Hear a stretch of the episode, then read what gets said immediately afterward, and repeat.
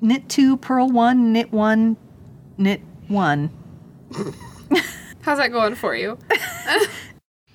In this round, move the marker every fourth round, marking the index finger knuckle. And I don't know what that means. A few weeks ago, I met with my colleague Julia. She helps with research for this project, but on that day, we weren't sharing notes or fact checking. We were looking at a series of knitting patterns that had been written by a computer, more specifically, a neural network. That network had been fed several hat patterns as examples, and then, all on its own, it came up with new hat patterns. But the results were not quite what we expected. Today's episode is all about artificial intelligence, AI. What it is, what it isn't, what it can and can't do. What happens when you try to teach a computer how to knit? Can a neural network match the creativity of a human? And what might happen if the Terminator became a knitwear designer? Your clothes. Give them to me.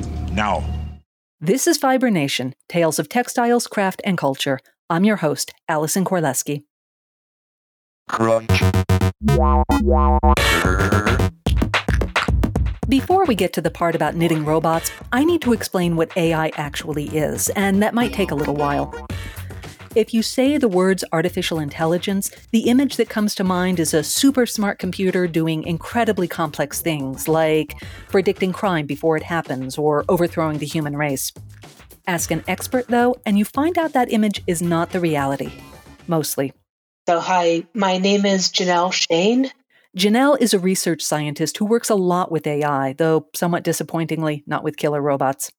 So, the thing that we're calling artificial intelligence right now is a much simpler kind of computer program, but it is a specific kind of computer program where instead of giving it step by step instructions exactly on how to solve a problem, you give it the goal and let it figure out its own solution via trial and error. Let's break that down. When you start writing a Word document, you're using a computer program. You type your document, and the Word program lets you format it, checks your spelling and grammar, yada yada. It uses pre programmed code to apply set rules to whatever text you enter. And all those rules were created by a human being. Artificial intelligence, though, sometimes called machine learning, operates differently. You just give the AI program a bunch of stuff text, images, and then you give it a goal, like find sheep in those photos or find errors in that text. The AI has to figure out how to reach that goal using the information it already has. Basically, at least at first, it guesses. The more information the AI has to work with, the better it gets at guessing, because it can compare whatever it comes up with with the information it already has. The machine teaches itself, no humans necessary. My CPU is a neural net processor, a learning computer. We have a few knitting related examples of this even before we get to the actual patterns. But first, a bit more on artificial intelligence.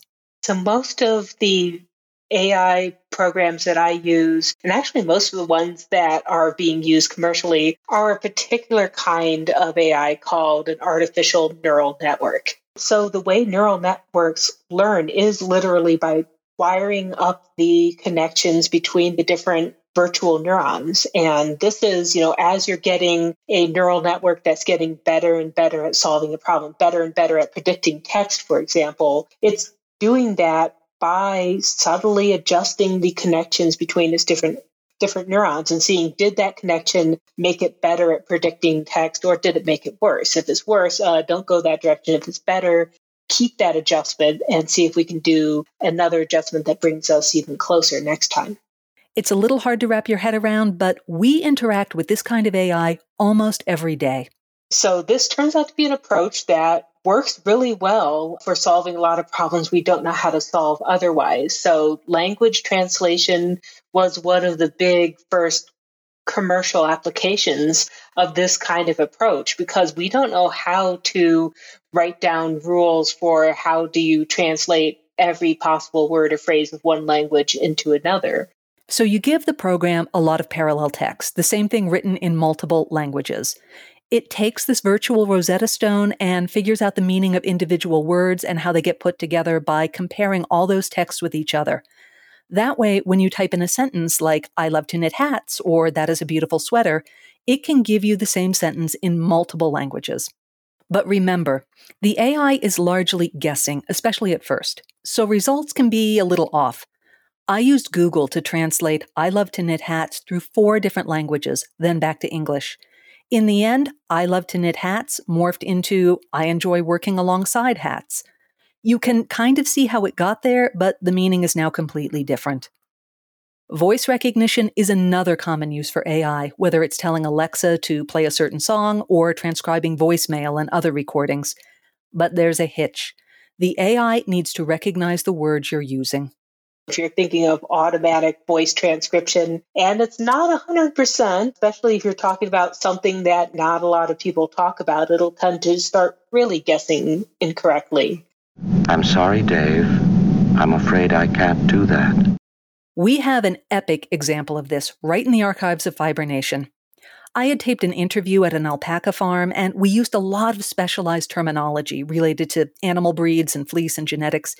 Because we're cheap, I'd used an automated transcription service for the audio, and boy, did it go bonkers. Here's what the transcript said Speaker 1 I do not have a gun in there. Speaker 2 It's not cranky. I mean, I'm trying to get a look at the state bowling felonies. It's so unbelievably soft. Speaker 1 I've never handled the cuneiform, but I've seen photos. How does the popular cornea and the Baconian fleece compare? Sometimes, though, an AI program succeeds all too well at its task. And here's a true story that has nothing to do with knitting, but is pretty important in our lives. Just because an AI program is doing all the thinking, that doesn't mean it's without human bias. A pretty famous example occurred at Amazon several years ago when they tried piloting an AI program to select resumes. They found that it had learned to avoid the resumes of women because they had trained it on the decisions that hiring managers had made in the past. And it never selected a single resume from women because Amazon's hiring managers had never selected resumes from women. The AI trained itself to reject resumes with phrases like women's college or female soccer team because none of the resumes it had for comparison used those phrases. If a resume mentioned men's sports, however, it was much more likely to be accepted. Because while we may want AI to solve our problems, what we're really telling it to do is copy our behavior. Okay, I promise you, we are getting to the knitting patterns, but I need to talk to you about a word you're going to hear Janelle use a lot algorithm. And until this episode, I would have defined an algorithm as a sort of mathy thing that creates my Instagram feed. Essentially, an algorithm is the set of rules or decisions that the AI creates to solve a problem. And those algorithms have this sort of sneaky efficiency that can lead to some really weird mistakes.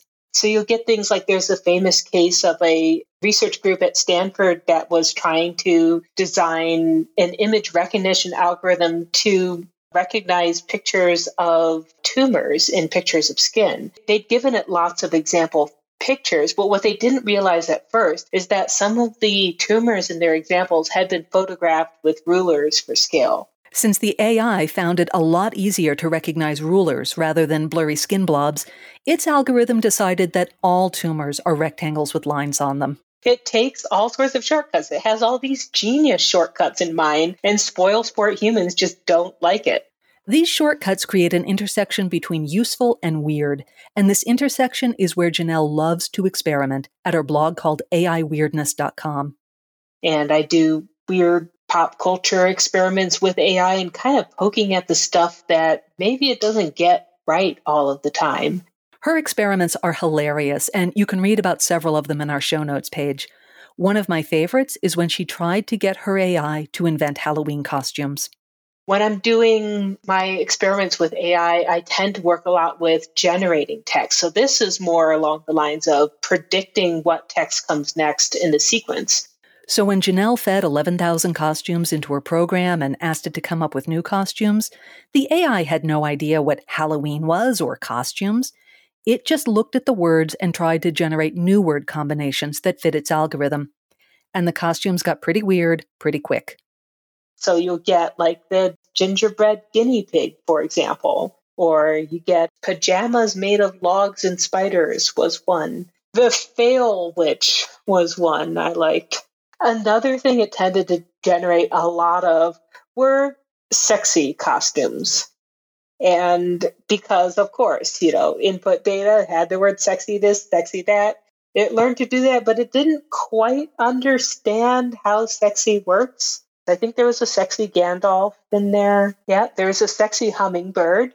And I think actually my favorite of those sexy costumes was the sexy flying Dutchman. Other experiments included creating new paint names like Snowbonk and Turdley, or candy hearts with Valentine messages that we really can't say here. But these were relatively simple experiments where the output was just a few words. So she had no idea what she was in for when a knitter approached her with an idea. A knitter who was, among other things, lazy, stupid, and godless. Okay, we're back, and we are finally at the part where we talk about computer generated knitting patterns. Now, I had assumed that Janelle knitted, but I was wrong. I do not knit. No, I was vaguely aware that knitting was a thing, but I had never so much as looked at the knitting pattern until somebody, uh, screen name Joanna B, messaged me and said, Hey, you know, you're doing, I see you're doing a lot of text based generating stuff where the input data is text. Knitting patterns are text. Have you ever thought of doing knitting patterns? Joanna B is a knitter who works in tech. She's on the knitting website Ravelry and part of a group there called Lazy, Stupid, and Godless. As far as I can tell, it's a sassy support group for everything from COVID to online dating to how we really feel about the plotline of Midsomer Murders. Janelle was game and began working with a bunch of knitters from the LSG group. And I did reach out to several members involved in the project, but as of this taping, I hadn't heard back.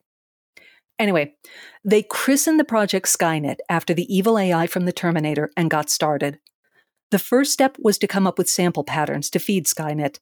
And just like the AI, the group started out with a lot of trial and error. Janelle told me a bit more when I visited her a few weeks ago.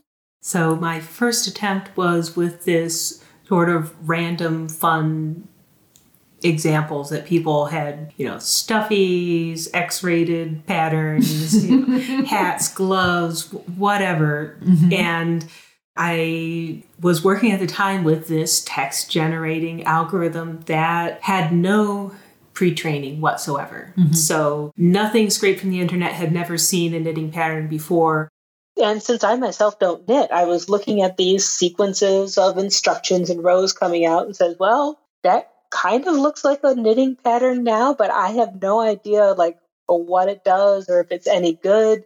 And so you know, I posted them to the forum and said, so, uh, you know, is this anything? And what I got back was absolute like astonished hilarity. And they would say, oh yeah, so this thing has asked for a stitch count of 6,395 stitches within one row. And I'm like, oh, is that is that good? And they're like, no.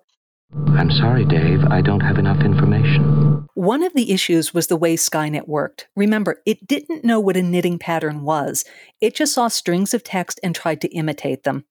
And Skynet wasn't exactly high powered.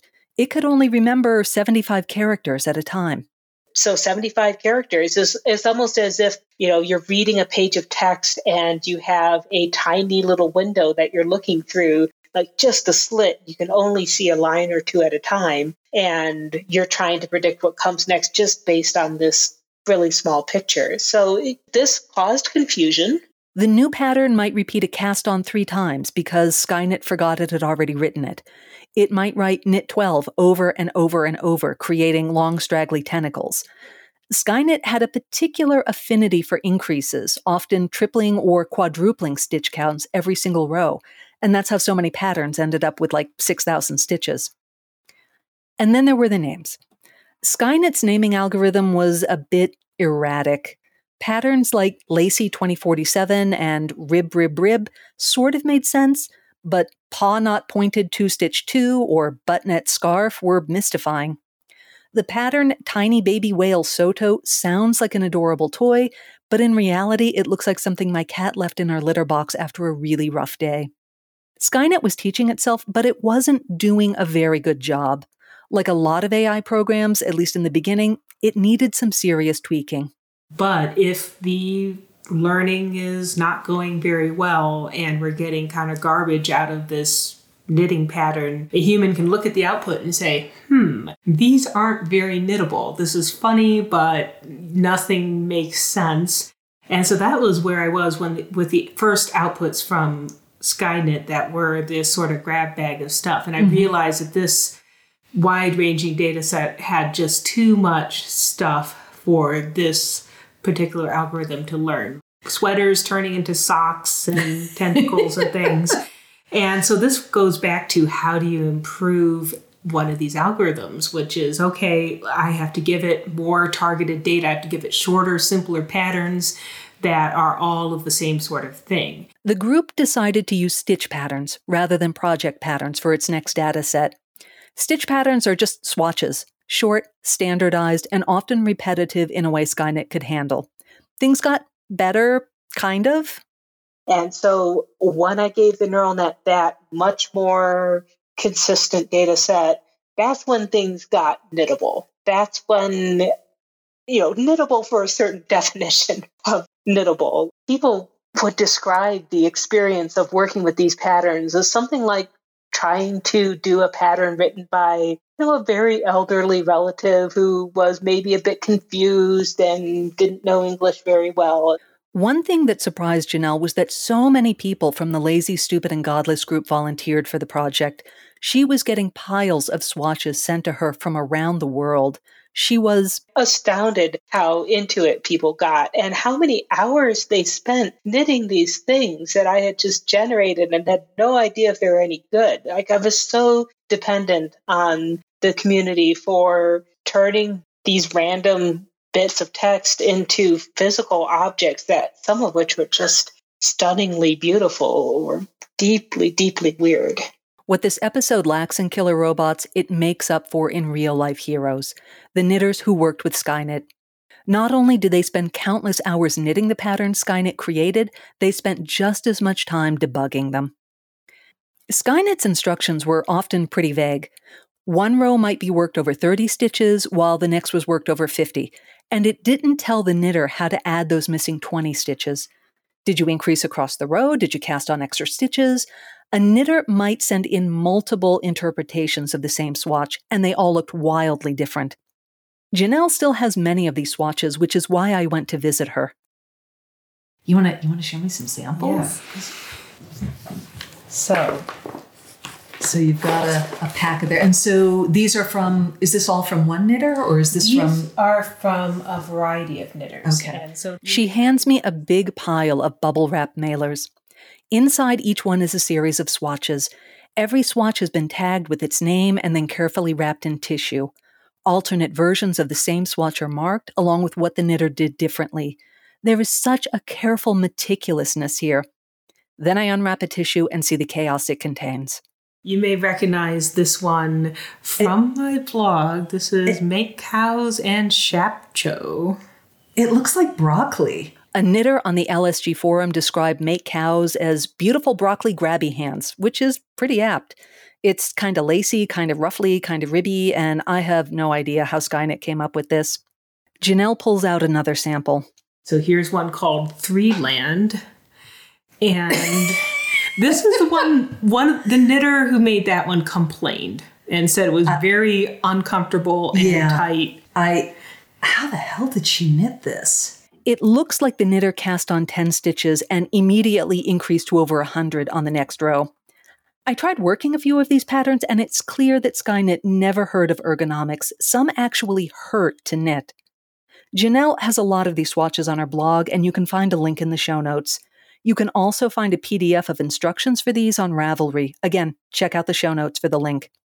And for those of you who crochet, Janelle created a similar AI, this one called Hat 3000. You might get the Space Odyssey reference. It too had some issues. No matter how a pattern started, pretty much everything turned into a lumpy coral brain hat hybrid that would take a lifetime to finish and you would see you know people would post the improv progress pictures and you'd start out with you know the first few rows would be kind of normal looking and then the ends would start to get maybe a little floppy looking and then the ruffles would develop ruffles and turn into a brain. And there's one person who was really persistent and kept doing this pattern. I think it was called brim hat pattern number 1708. But, you know, by the time they got to row nine, there were 1,700 stitches just in that row, and it looked like a brain. And then row 10 had 3,500 stitches, and that took almost 10 hours to just do row 10. Once we'd finished looking at the swatches, we wrapped them back up, and the story of Skynet might end here. People send Janelle the odd knitted swatch now and then and post it on Ravelry and Twitter, but that's about it. Except, Janelle uses a much more powerful AI program now, and it's been preloaded with a lot of stuff. In her words, most of the internet. So, as Janelle and I were talking, I hinted that it would be pretty cool to test it with full on patterns again, something simple, but an actual project. And amazingly, she said yes. I sent her five hat patterns, which she fed into her beefed up Skynet. The next morning, she sent me several new hat patterns it had generated, and wow, Julia and I met to go over them. The first one, called Hat of the Future, actually looked like a real, done by a human and knittable by humans pattern. It had a long introduction all about how the hat was inspired by the designer's favorite film, Back to the Future, and it could totally have been written by a nostalgic knitting film buff. As for the pattern itself, there were a few wonky things, but you could follow the instructions and with a few small tweaks get something wearable. But then things started getting a little off. Which I mean, there's not there's not anything terribly funny in this particular pattern, but when you actually so as you had mentioned, the beginning is weirdly It's completely coherent. yeah, So cast on 112 stitches, that seems. like you could put a head in it. And it's got place marker joined for working in the round. Being, mm-hmm. so it's got that. Knit eight rounds, knit 80, knit 48 rounds, knit another round, knit, knit 68 rounds, then you knit 18 rounds, then you knit 52 rounds, knit to next fourth to last fourth round, 15 rounds. I have no idea I what don't that know means. what that means. Knit three rounds, purl one round, bind off with basic bind off So you, method. you got all it's all knit stitches and then one purl row at the very end. in a tube that's about three and a half feet long at this point. Janelle had increased the chaos factor of each pattern, basically dialing up Skynet's creativity. But creative to Skynet meant something increasingly incoherent to us. We noticed that almost every hat had a brim that you knit at the end, then folded and sewed to the top of the hat to create ears with holes. And that sounds like nonsense, but it's actually a good demonstration of how AI works. I looked at the patterns I had sent Janelle. Most of them had some sort of brim, and they mentioned how you could fold the brim to keep your ears cozy. Most of them ended with a small hole at the top that you closed with the remaining yarn. A few had pom poms sewn to the top. Skynet had identified these elements brims, holes, ears, sewing and predicted they should be in each pattern. But it hadn't done a great job of predicting how they went together. Then things kind of went off the rails.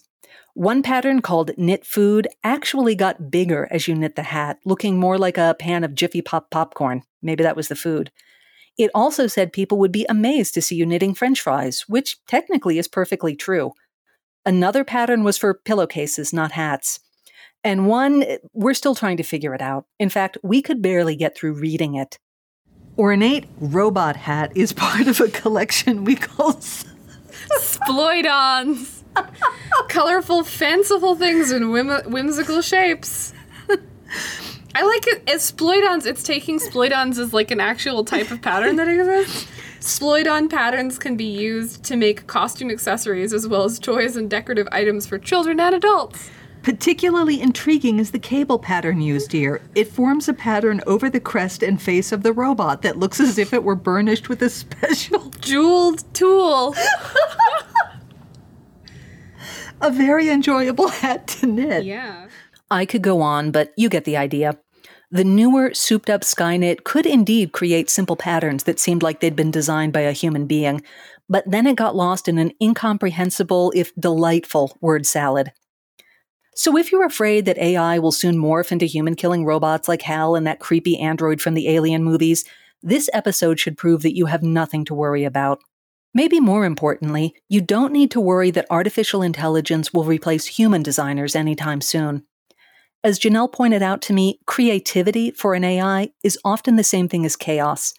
It ultimately took human knitters to debug the Skynet patterns, using a combination of knowledge, logic, and improvisation that Skynet just couldn't match. The only hat patterns that truly worked were basic beanies, and even those needed a little goosing. And this is by no means meant to dismiss artificial intelligence. We humans rely on it more and more, from language applications to financial investigations to cutting edge medicine. But at this point, I think an AI knitwear designer is as likely as the Terminator going back in time. At least not until Skynet masters sock patterns. At that point, we might very well be doomed. Why do you cry? Thank you for listening to Fiber Nation. If you like us, please rate us and leave a review at Apple Podcast or wherever you listen. Your reviews help other people find us. Fiber Nation is produced by me, Allison Korleski. Our co-producer and audio engineer is Dacia Clay. Julia Pillard wrangled knitting patterns for us.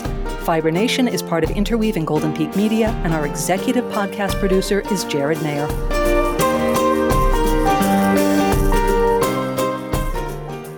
Oh, these are underwear. The most common recommendation for undies making is to avoid any fabrics that will roll.